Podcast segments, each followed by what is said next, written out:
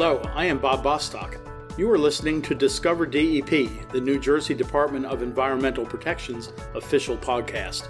Each week, we will provide you with timely information about how DEP protects and preserves New Jersey's air, water, land, and natural and historic resources. Please feel free to add this podcast to your iTunes or RSS feed. You can also follow DEP on the web at nj.gov/dep. Thanks for listening.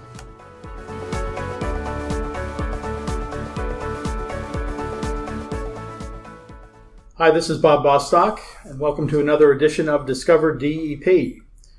Today, we're very pleased to have with us New Jersey State Fire Warden Bill Edwards. A lot of people don't know that New Jersey has a forest fire service.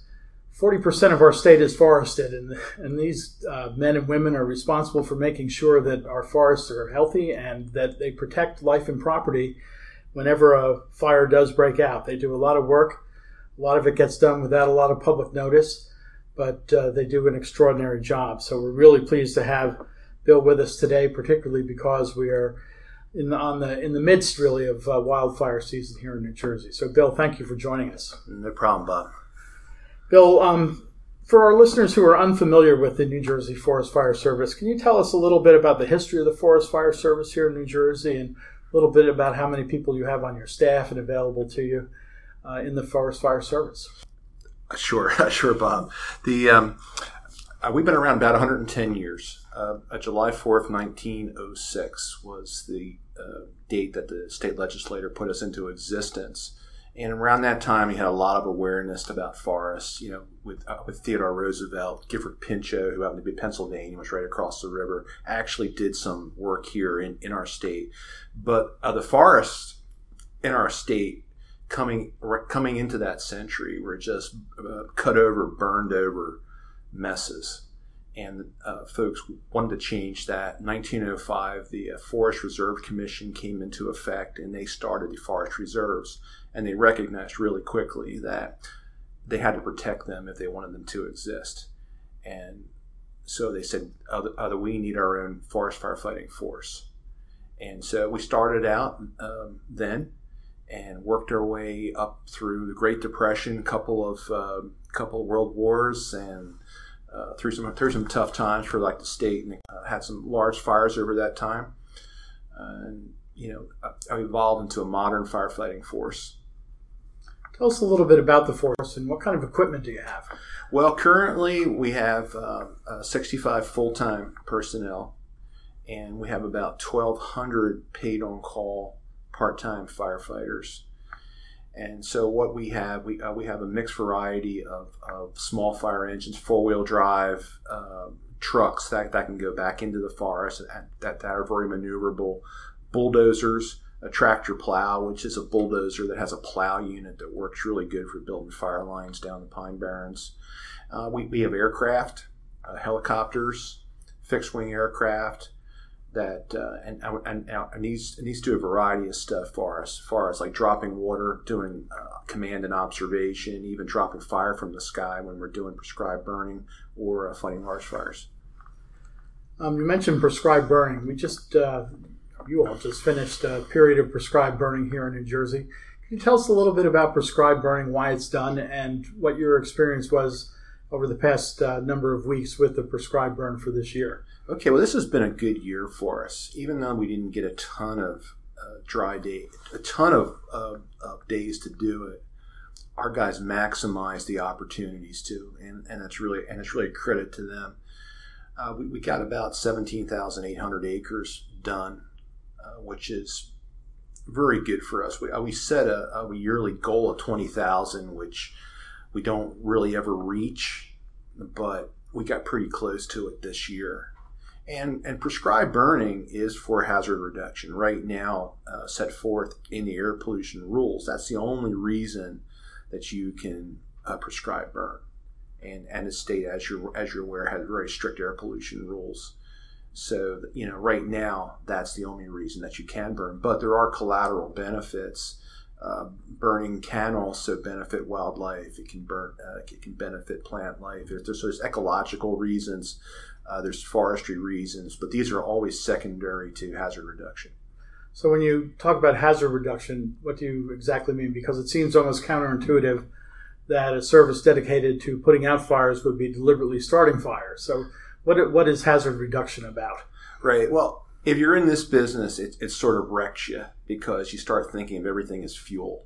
Uh, you look at a forest and you're thinking just how well, just how well this burn, rather than what most normal people are thinking of. So, forest, like I said, represents tons of fuel.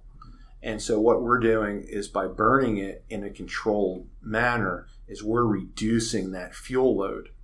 And we'll return in various year intervals. I mean, there's some forests that we're going to burn every year. There's some forests three to four, sometimes five, sometimes once every 10 years or, or, or even more, depending on what exactly that we're trying to do with it. But the, but the main reason is to get that fuel level down.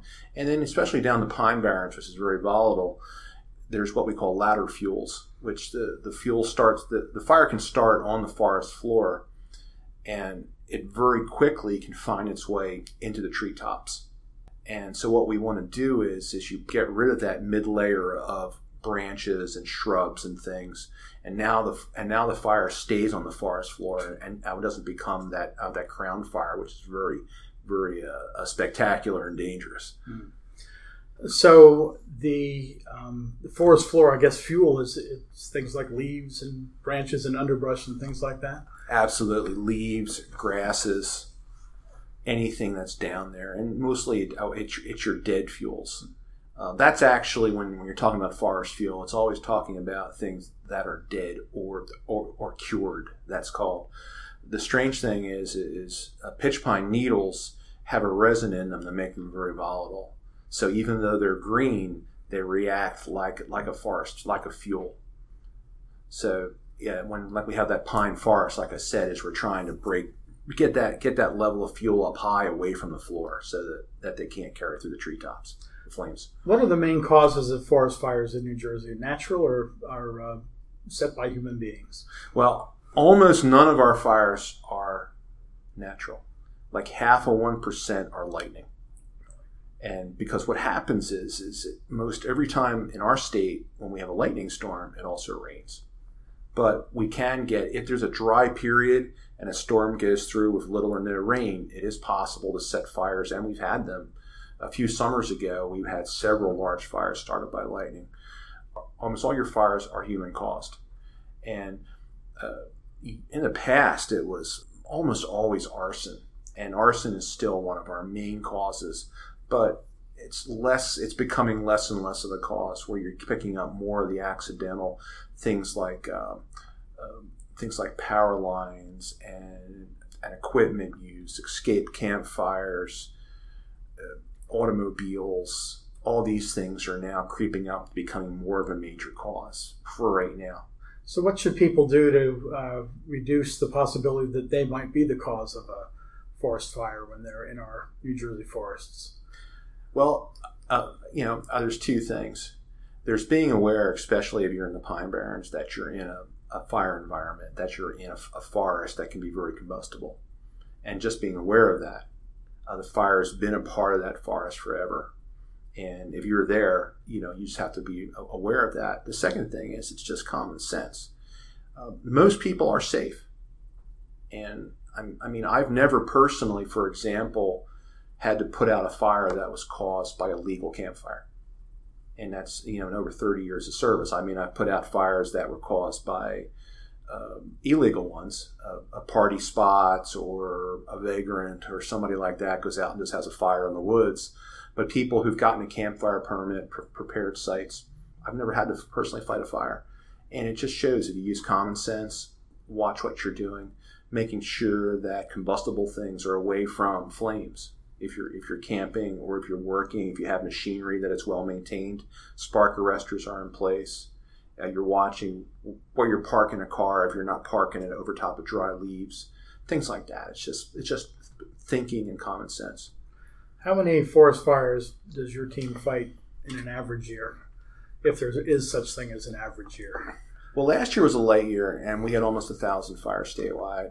Um, this year, we're we're quite a bit ahead of that. We probably have, uh, um, I don't have an exact number on my head right now, but I know we're, we're up around five, six hundred fires, and our and our acreage is up from last year. So hardly a day goes by where you're not rolling out to fight some fire. Usually, right. If it's dry somewhere in the state, uh, there is a, a, a, a, wildland fire. And like we also cover North Jersey too, up in the Highlands and all. So we're, we're going from High Point to Cape May Point. So there's usually always a fire someplace. And, you know, you get a busy, get, I mean, a dry weekend in the springtime, you know, it's, it's not uncommon to have 30 fires on, on a weekend or more.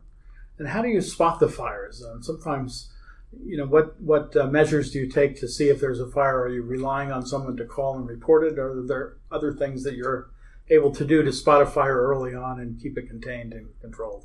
Well, I think we have we have a, a, a really cool detection system.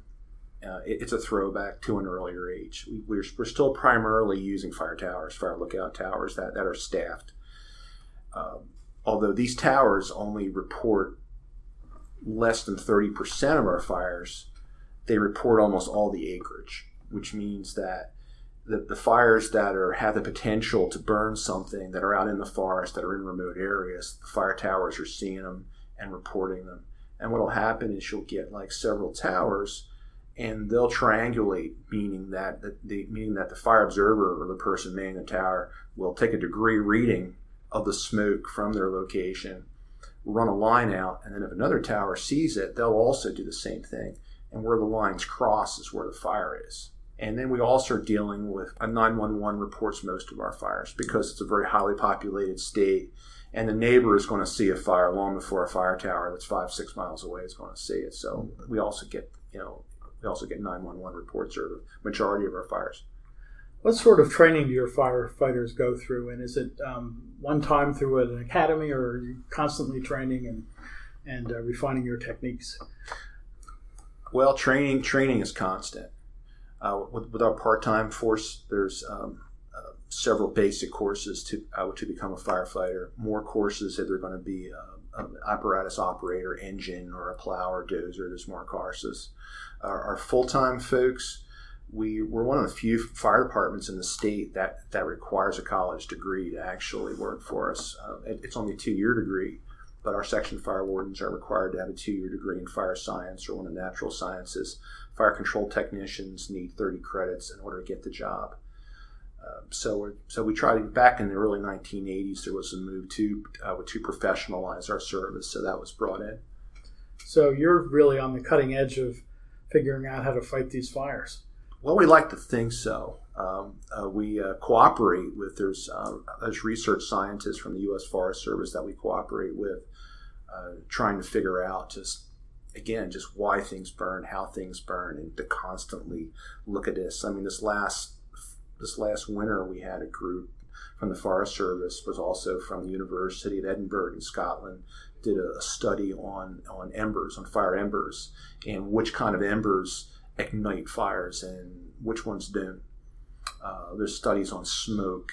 Uh, there's studies on forest fuel. So we're always looking for ways to cooperate with these pe- pe- people like that.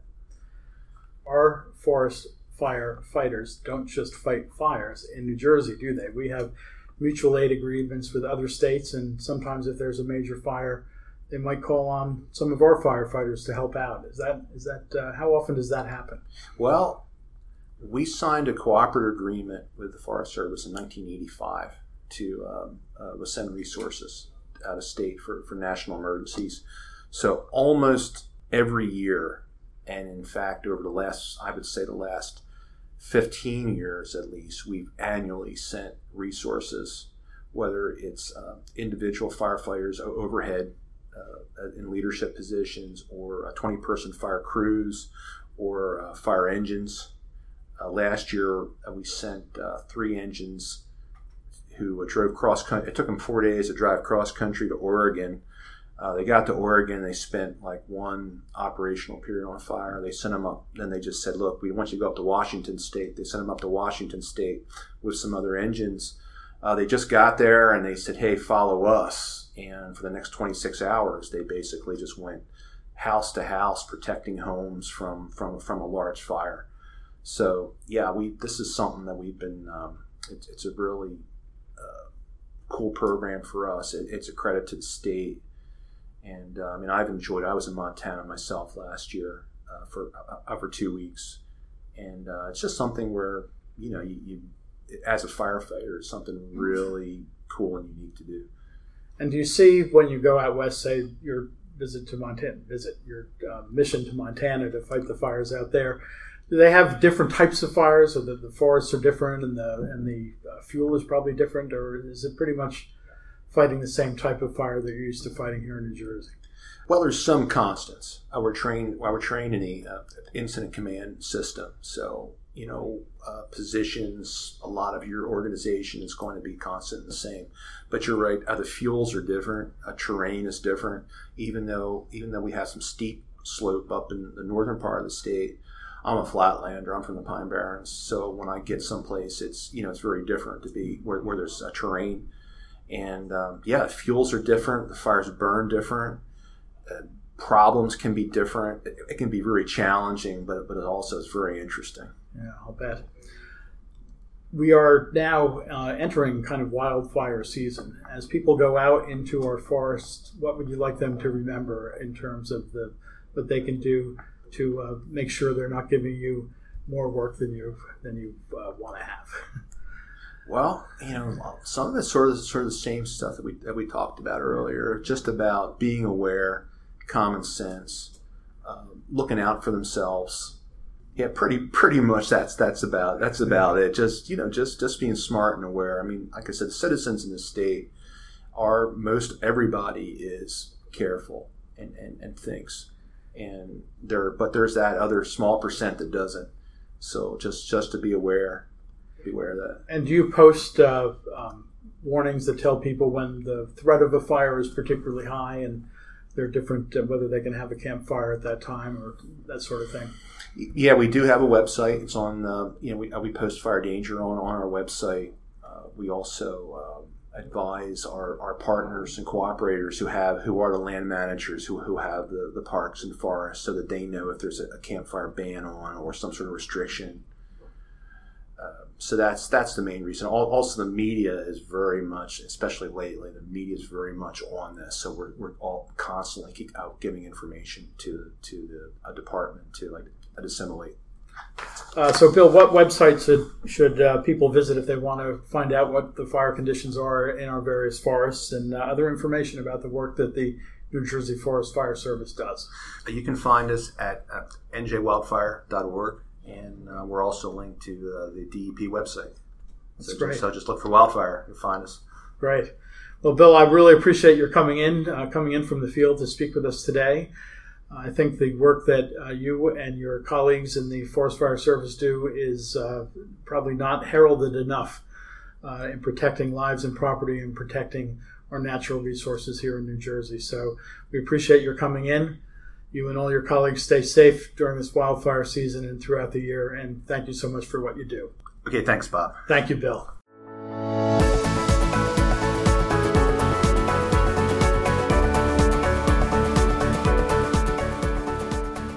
Thanks for listening to Discover DEP. If you have comments on the podcast or ideas for future podcast topics, please email us at podcast at dep.nj.gov. Enjoy the rest of your day.